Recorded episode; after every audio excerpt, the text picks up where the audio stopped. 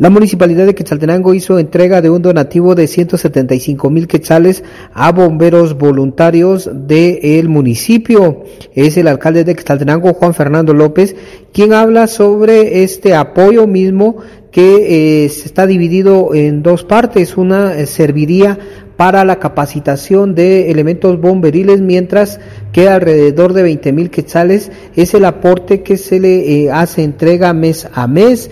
Este dinero eh, corresponde a dos meses para el apoyo que se le brinda por parte de la comuna quetzalteca a los socorristas. Un gusto el poder compartir eh, a los señores bomberos recursos que va a ser muy bien utilizado para los mismos quetzaltecos.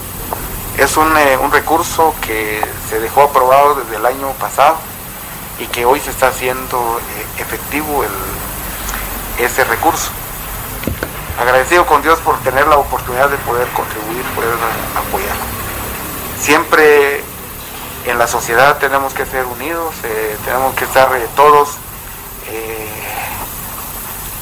de la mano para poder ayudar en su momento al que más lo necesita. Uno nunca sabe cuándo puede necesitar del prójimo. Uno nunca sabe cuándo puede recurrir a los señores bomberos. Ellos siempre están a presto las 24 horas de todo el año y agradecimiento a ellos por haber apoyado y seguir apoyando a tantos siniestros, tantas personas que se accidentan, en fin, de muchas formas eh, nos han apoyado. Entonces es una manera de poder eh, apoyarlos para que compren más equipo y poderse preparar un poco más para que realmente Quetzaltenango tenga personas bastante capacitadas en la fila de los bomberos.